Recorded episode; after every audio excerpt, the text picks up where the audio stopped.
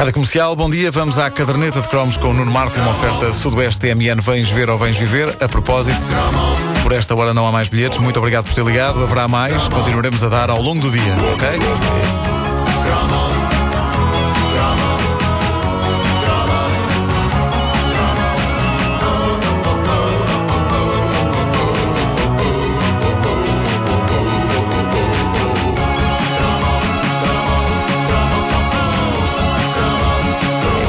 Não vale a pena suavizar as coisas. Um dos maiores pesadelos da minha vida eram as aulas de educação física. Vamos porquê, pá? E Tive sempre cinco. só posso agradecer a Deus Nosso Senhor e talvez a uma ou duas cunhas não ter ido à tropa. Porque a sensação que eu tenho, e tu deves confirmar-me isto, Ribeiro, é que a tropa era as aulas de educação física da escola só que vezes mil. Vezes um milhão, sim, sim, sim. Pois, toda a ginástica para mim era um pesadelo.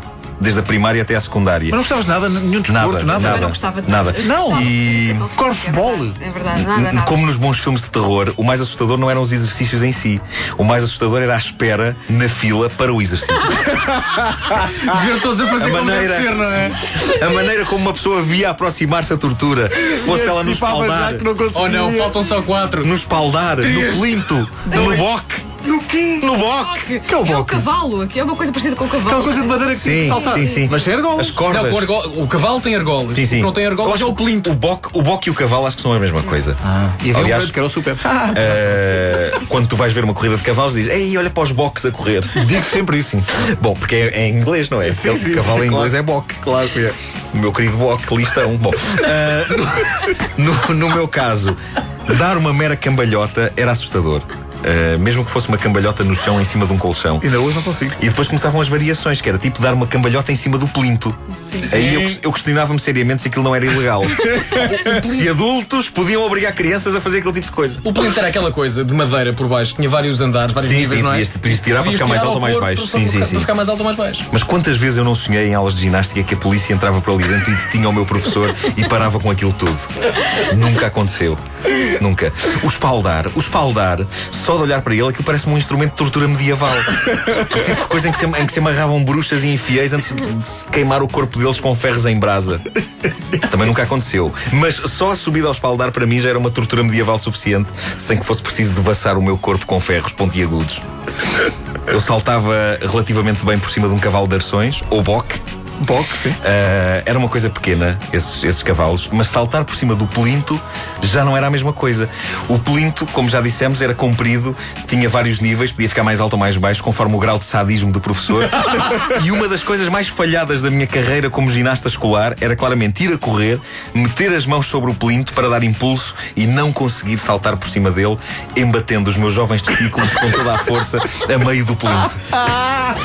Tum! E não me faltava força de vontade. Estão a perceber? Não me faltava. Aliás, a única coisa para a qual eu tinha uma estranha força de vontade na superação do obstáculo era na travessia do plinto. Eu pensava, desta é que vou conseguir, caraças.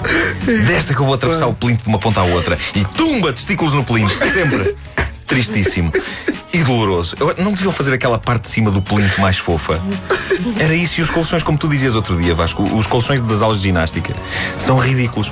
Alguns são tão finos que eu nem sei se aquilo não estará mais próximo de um tapete do que de um colchão. De que é que adianta? De que é que adianta? Uma das coisas mais dramáticas das aulas de ginástica era a maneira como aniquilavam qualquer esperança que tivéssemos de engatar miúdas. Porque eu já era um rapaz tímido e acanhado, mas pronto, havia dias mais inspirados em que eu até era capaz de lhes proporcionar conversa interessante no recreio. Daí a pouco chegava a aula de ginástica e qualquer ideia de coolness que elas tivessem de mim antes de entrarmos no ginásio era rapidamente substituída por trágica desilusão. Não só quando eu ficava encravado ao meio do plinto, mas também por não conseguir dar uma cambalhota direita, por me desviar com medo das boladas no vôlei, por quase verter lágrimas de terror quando o professor nos obrigava àquele exercício tenebroso de subir por umas cordas quase até ao teto do ginásio. Enfim, as aulas de ginástica pretendiam dar-nos um corpo saudável e bonito, mas na realidade, para muitos de nós, só serviam para arrasar a pouca autoestima que já tínhamos. E não era só a autoestima, era a estima dos outros por nós, sobretudo das outras. E isso era muito, muito cruel. Coisas bizarras que aconteciam no meu tempo escolar relativas à ginástica. Uma, a tentativa de criar aulas teóricas de educação física. Epá, sim. Que é uma coisa que hoje parece que é mais comum. Sim, sim. No meu tempo fomos cobaias disso e eu devo dizer que não desgostei. Tudo o que implicava estar sentado com uma caneta na mão, para mim era exercício suficiente. Outra, a dada altura, não sei se convosco isto aconteceu, mas o folclore fez parte dos programas de educação física. Não, não, não, não. É verdade, é verdade. Epá, é verdade. verdade, é verdade. Já não apanhaste isso? Não, é verdade, é verdade. também não. Os professores ensinavam-nos a dançar folclore, o que era É bombasticamente humilhante. E também cantavas. E para mim, não, não, isso era uma gravação, não, não. Era só os gestos. Ah, pá, eu lembro-me. Bom, é, mas isto era humilhante, du- duplamente humilhante. O, o meu professor, penso que era do décimo ano, achou que os rapazes não deviam ser obrigados a dançar o vira. E sugeriu: ok, pessoal, os rapazes vão jogar a bola lá para fora, as meninas dançam folclore. Isso era ótimo para ti. E a questão é: onde é que isto me põe? Põe-me com as miúdas, é onde me põe. Como eu era trágico a jogar a bola, tive de passar pela humilhação de dizer ao meu professor: será que posso ficar aqui a dançar folclore? Eu E fiquei. E por falar em miúdas, abençoada a sorte delas, podiam não ir à ginástica de vez em quando, graças àquele momento do mês. Sim, sim, Como sim. eu não conhecia bem o funcionamento do corpo humano, tentei uma vez usar essa desculpa. Não resultou. Tu preferiste a frase todos não posso que estou com o período. Estou, estou com o período. Disseste tu. Sim, e, e- não, é impossível isso acontecer. Então, sendo assim, vou para a corda. Pá, Eu usava essa desculpa todas as semanas ao ponto do meu professor me dizer: Ó, Wanda, vá ao médico, isso deve ser uma doença. Oh, Wanda, você tem Todas as semanas.